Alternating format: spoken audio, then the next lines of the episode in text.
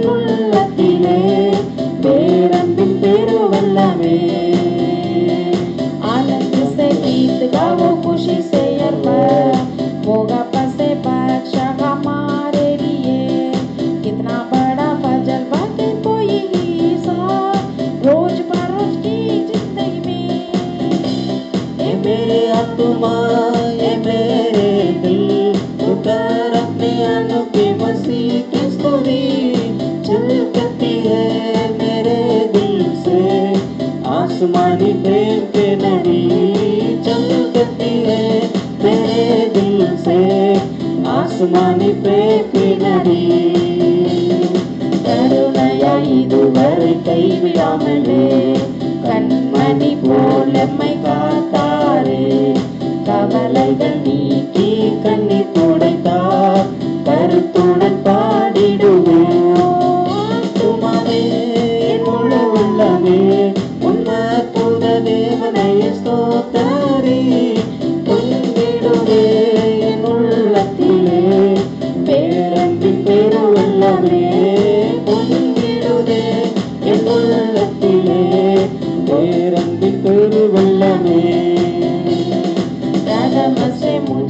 करना छोड़ा आंधी पुत्र की तारा मेरी रक्षा की।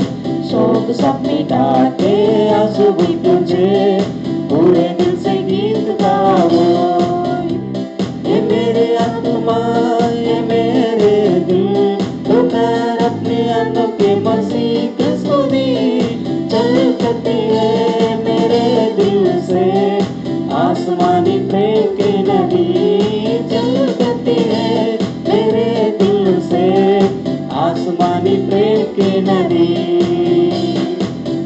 தலை தலை போம் அவர்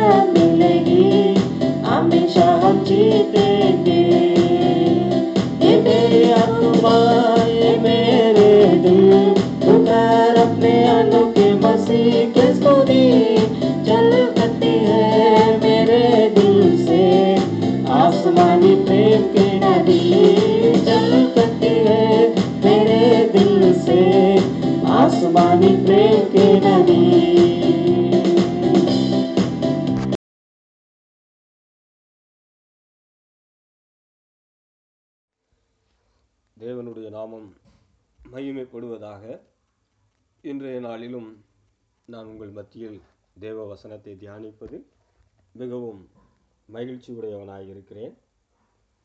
நாம் கடந்த பகுதியில் மத்திய ஏழாம் அதிகாரம் அதனுடைய பதிமூன்றாவது வசனம் பதினாலாவது வசனத்திலிருந்து இரண்டு விதமான வாசல்களை பற்றி தியானித்தோம். இந்த இரண்டு விதமான வாசல்கள் நம்முடைய விசுவாச வாழ்க்கையின் ஆரம்பத்தை எடுத்து காட்டுகிறது. அதாவது நான் ரட்சிக்கப்படுவதற்கு ஏதாவது விலைக்கிரயம் செலுத்தியிருக்கிறேனா என்று நாம் பார்க்கும் பொழுது என்னுடைய ரட்சிப்பக்காக வேண்டி ஆண்டவராயிருக்கிற இயேசு கிறிஸ்து என்ன பண்ணுகிறார்? தன்னுடைய இரத்தத்தையே விலைக்கிரயமாக கொடுத்திருக்கிறார் என்பதை நாம் சிந்தித்தோம். இன்றைய நாளில் நாம் தியானத்திற்காக வேண்டி மத்திய ஏழாம் அதிகாரம் அதனுடைய பதினைந்தாவது வசனத்திலிருந்து இருபதாவது வசனம் வரைக்கும் வாசிப்போம். அதற்கு கீழே உள்ள பகுதி மற்ற ஏழாம் அதிகாரம் பதினைஞ்சாவது வசனத்திலிருந்து இருபதாவது வசனம் வரைக்கும் வாசித்து நாம் என்ன பண்ணுவோம்? தியானிப்போம். கள்ள தீர்க்கதரிசிகளுக்கு எச்சரிக்கையாயிருங்கள். அவர்கள் ஆட்டுத்தோலை போர்த்து கொண்டு உங்களிடத்தில் வருவார்கள். உள்ளத்திலோ அவர்கள் பட்சிக்கிற ஓன் ஓநாய்கள். அவர்களுடைய கனிகளினாலே அவர்களை அறிவீர்கள். முச்செடிகளில் திராட்சை பழங்களையும் முட்பூண்டுகளில் அத்திப்பழங்களையும் பறிக்கிறே பறிக்கிறார்களா? அப்படியே நல்ல மரம் எல்லாம் நல்ல கனிகளை கொடுக்கும் கெட்ட மரமோ கெட்ட கனிகளை கொடுக்கும். நல்ல மரம் கெட்ட கனிகளை கொடுக்க மாட்டாது. கெட்ட மரம் நல்ல கனிகளை கொடுக்க மாட்டாது. நல்ல கனி கொடாத மரமெல்லாம் வெட்டுண்டு அக்கினியிலே போடப்படும். ஆதலால் அவர்களுடைய கனிகளினாலே அவர்களை அறிவீர்கள். இந்த பகுதியில் இயேசு கிறிஸ்து இரண்டு விதமான மரங்களை பற்றி கூறுகிறதை நாம் பார்க்கிறோம். ஒன்று நல்ல மரம். இன்னொன்று கெட்ட மரம். அதாவது உண்மையான விசுவாசி உண்மை இல்லாத விசுவாசி. இந்த இரண்டு விதமான மரங்களும் நான் கிறிஸ்துவில் எவ்வாறு வளர்ந்திருக்கிறேன் என்பதை ஆராயச் செய்கிறது. இது நான் கிறிஸ்துவில் வைக்கும் விசுவாசமான வாழ்க்கை அடியோடு மாற்றப்பட்டு தேவனுடைய மகிமைக்கென்று நான் என்ன பண்ண வேண்டும்?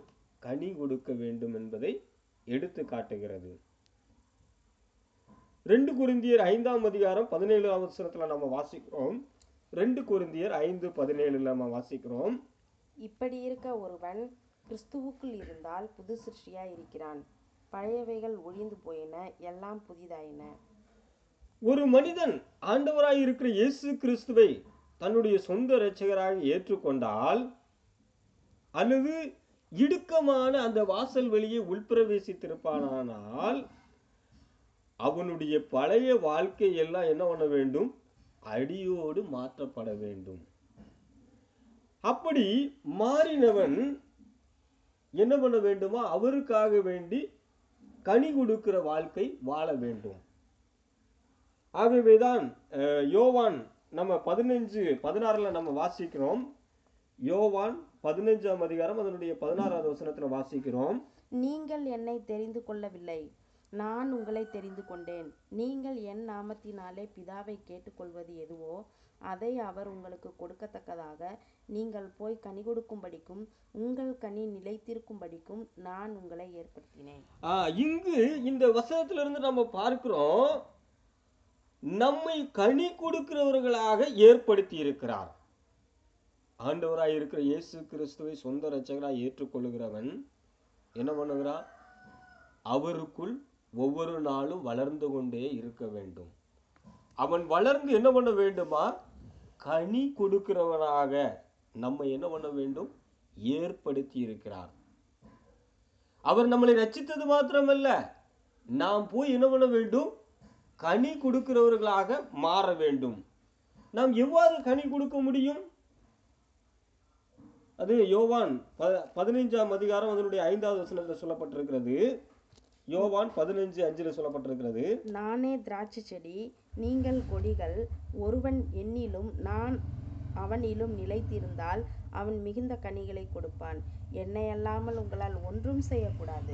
பாருங்க நாம் அவரிலும் அவர் நம்மிலும் நிலைத்திருக்க வேண்டும். அப்படியாகத்தான் நாம் என்ன பண்ண முடியும் கனி கொடுக்க முடியும். பிரியமானவர்களே இன்றைக்கு அநேகர் பெயர் கிறிஸ்துவர்களாக இருக்கிறார்கள். நானும் ஞானஸ்தானம் எடுத்துட்டேன். நானும் அவருடைய பிள்ளை தான் அப்படின்னு சொல்லிக்கிட்டு என்ன பண்ணுவான் கிறிஸ்தவர்கள் என்கிற போர்வையை போர்த்தி கொண்டு என்ன பண்ணுகிறார்கள்? இருக்கிறார்கள். அதாவது இது எப்படி இருக்கிறது என்றால் ஆட்டுத்தோலை போர்த்தி கொண்டு கூட்டத்தில் வரக்கூடிய ஓநாய்களைப் போல காணப்படுகிறார்கள். பச்சிக்கிற ஓநாய்களைப் போல. ஆகவேதான் இங்கு ஆண்டவராக இருக்கிற இயேசு கிறிஸ்து சொல்லும் பொழுது சொல்லுகிறாரு ஏழாம் அதிகாரம் பதினாறாவது வசனத்திலே முதல் பகுதியையும் அதனுடைய இருபதாவது வசனத்திலே நம்ம வாசிக்கிறோம். அவர்களுடைய கனிகளினாலே அவர்களை அறிவீர்கள். ஆதலால் அவர்களுடைய கனிகளினாலே அவர்களை அறிவீர்கள். ஆதலால் அவர்களுடைய கனிகளினாலே அவர்களை என்ன பண்ணுவீர்கள்? அறிவீர்கள். இங்கு ஒரு மெய்யான விசுவாசியும் ஒரு மெய்யற்ற அதாவது உண்மை இல்லாத விசுவாசியையும் நாம் என்ன பண்ணலாமா? அவர்களுடைய கனிகளினாலே நாம் என்ன பண்ணலாம்? அறிந்து கொள்ளலாம். இங்கு ஆண்டவராக இருக்கிற இயேசு கிறிஸ்து நல்ல கனி கொடுக்கிறவர்கள் அதாவது உண்மையான விசுவாசி உண்மையற்ற விசுவாசி. ரெண்டு பேரையும் நாம் கண்டுகொள்வதற்காக வேண்டி இங்க பதினஞ்சாவது வசனத்திலையும் பதினாறாவது வசனத்திலையும் நம்ம வாசிக்கிறோம். பதினஞ்சு பதினாறாவது வாசிங்க. கள்ள தீர்க்கதரிசிகளுக்கு எச்சரிக்கையாய் இருங்கள். அவர்கள் ஆட்டுத்தோலை போர்த்து கொண்டு உங்களிடத்தில் வருவார்கள். உள்ளத்திலோ அவர்கள் பட்சிக்கிற ஓநாய்கள். அடுத்தது. அவர்களுடைய கனிகளினாலே அவர்களை அறிவீர்கள். முச்செடிகளில் திராட்சை பழங்களையும் முட்பூண்டுகளில் அத்தி பழங்களையும் பறிக்கிறார்களா? இங்கு இந்த கிறிஸ்துவை உண்மையாக ஏற்றுக்கொள்ளாதவன் மனதளவில் ஏற்றுக்கொள்ளாதவன் என்ன பண்ணுவான்? அவனைத்தான் இங்கே ஆண்டவர் என்ன சொல்கிறார்கள் கள்ள தீர்க்கதரிசி கள்ள போதகர்கள் கள்ள கிறிஸ்தவர்கள். இவர்கள் யார் என்றால் இடுக்கமான வாசல் வழியே உள்பிரவேசிக்கிறவர்கள் என்ன பண்ணுகிறார்கள்? தடுத்து நிறுத்துகிறார்கள். இயேசு கிறிஸ்து இவர்களுக்கு நாம் ஏன் எச்சரிக்கையாக இருக்க வேண்டும் என்கிறார்? ஏனென்றால் இவர்கள் வெளிப்படையாக பார்ப்பதற்கு நல்லவர்கள் போல் தோன்றுவார்கள். இவர்களது போதனைகளும் நல்லவைகள் போல தான் தெரியும். ஆனால் இவர்கள் என்ன பண்ணுகிறார்கள்? மனிதர்களை அழிவுக்கு நேராக நடத்துபவர்கள். ஆட்டுத்தோலை பொறுத்து கொண்டு உங்களிடத்தில் வருவார்கள். ஆனால் உள்ளத்திலோ அவர்கள் என்ன பண்ணுகிறார்கள்? பச்சிக்கிற ஓநாய்கள். இப்படிப்பட்டவர்களை நாம் என்ன பண்ண முடியுமா? அவர்களுடைய கனிகளினாலே என்ன பண்ண முடியும்? அறிந்து கொள்ள முடியும். இந்த ஆட்டுத்தோலை போர்த்தி கொண்டவர்கள் போல இருக்கக்கூடிய இந்த ஓநாய்கள் எப்படி இருப்பார்கள்? அவர்கள் தேவனை பற்றி பேசுவார்கள் இயேசு கிறிஸ்துவை பற்றியும் சொல்லுவார்கள் அன்பையும் சந்தோஷத்தையும் எல்லாவற்றையும் பற்றி அவர்கள் பேசுவார்கள். ஆனால் அவர்கள் என்ன பண்ணுவார்கள்? இடுக்கமான வாசல் வழியாய் பிரவேசிப்பதரை தன்னுடைய சுயத்தை வெறுப்பதை பற்றி அல்லது பாவத்தை பற்றி பாவத்திற்கு விரோதமான தேவனுடைய கோப ஆக்கினையை பற்றி அவர்கள் என்ன பண்ண மாட்டார்கள்? பேசவே மாட்டார்கள். அவர்களுடைய பேச்செல்லாம் எப்படி தெரியுமா இருக்கும்? ஆண்டவர் உன்னை ஆசீர்வதித்திருக்கிறார். ஆண்டவர் உனக்கு சமாதானத்தை கொடுப்பார். உன்னுடைய ஆஸ்தியை திரளாய் பெருக பண்ணுவார். உனக்கு நோயிலிருந்து விடுதலை கொடுப்பார் அப்படின்னு என்ன பண்ணுவார்கள்? வளமாகத்தான் என்ன பண்ணுவார்கள்? பேசுவார்கள்.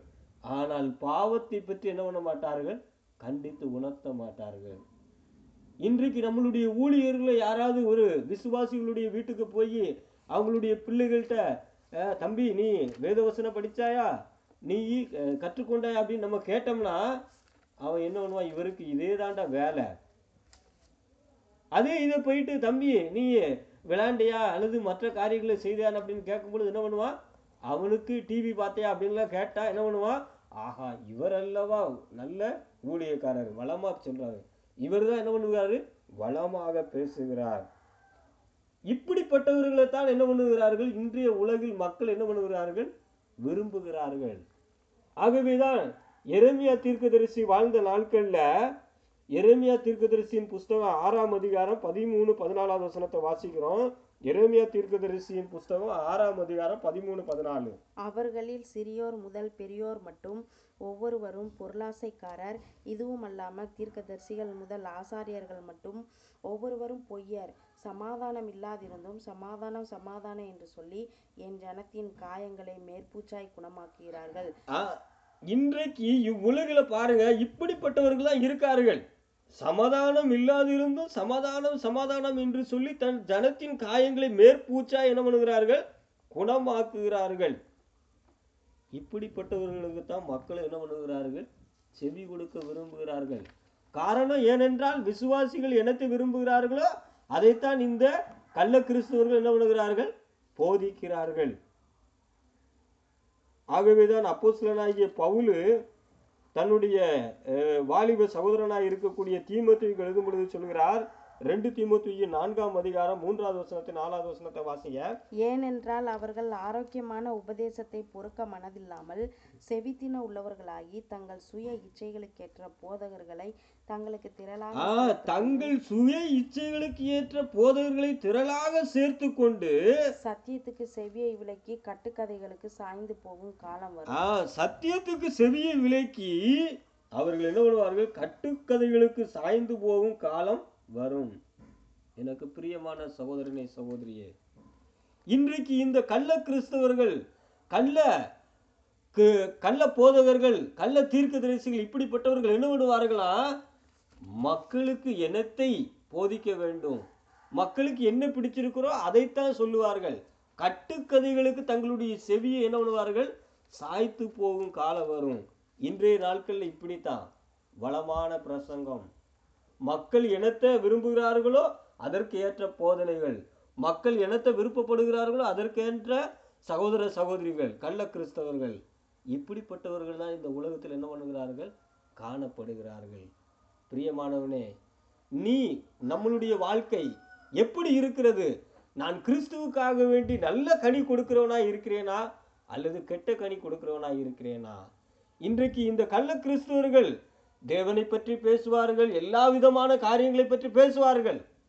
ஆனால் பாவத்தை குறித்தோ தேவனுக்காக வேண்டி வாழக்கூடிய வாழ்க்கையை குறித்தோ அவர்கள் என்ன பண்ண மாட்டார்கள்?